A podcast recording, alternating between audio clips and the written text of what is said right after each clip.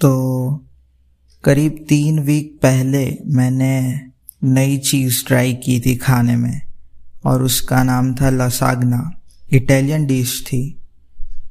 तो मैंने ऑब्ज़र्व किया कि इटालियन डिश में कुछ कॉमन होता है, एक चीज़ कॉमन होती है। वैसे बहुत सी चीज़ें कॉमन होती है, पर इटली की शान कोई एक चीज़ है, जो है एक सॉस रेड कलर का। जो पिज़्ज़ा बनाने के वक्त पिज़्ज़ा ब्रेड के ऊपर डालते हैं और स्प्रेड करते हैं। वैसे पास्ता में भी है ऐसा सॉस डालते वो लोग।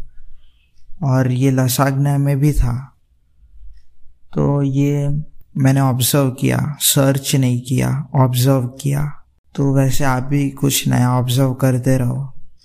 और ये डिश ट्राई करना ज़रूर, क्योंकि बहुत अच्छी थी।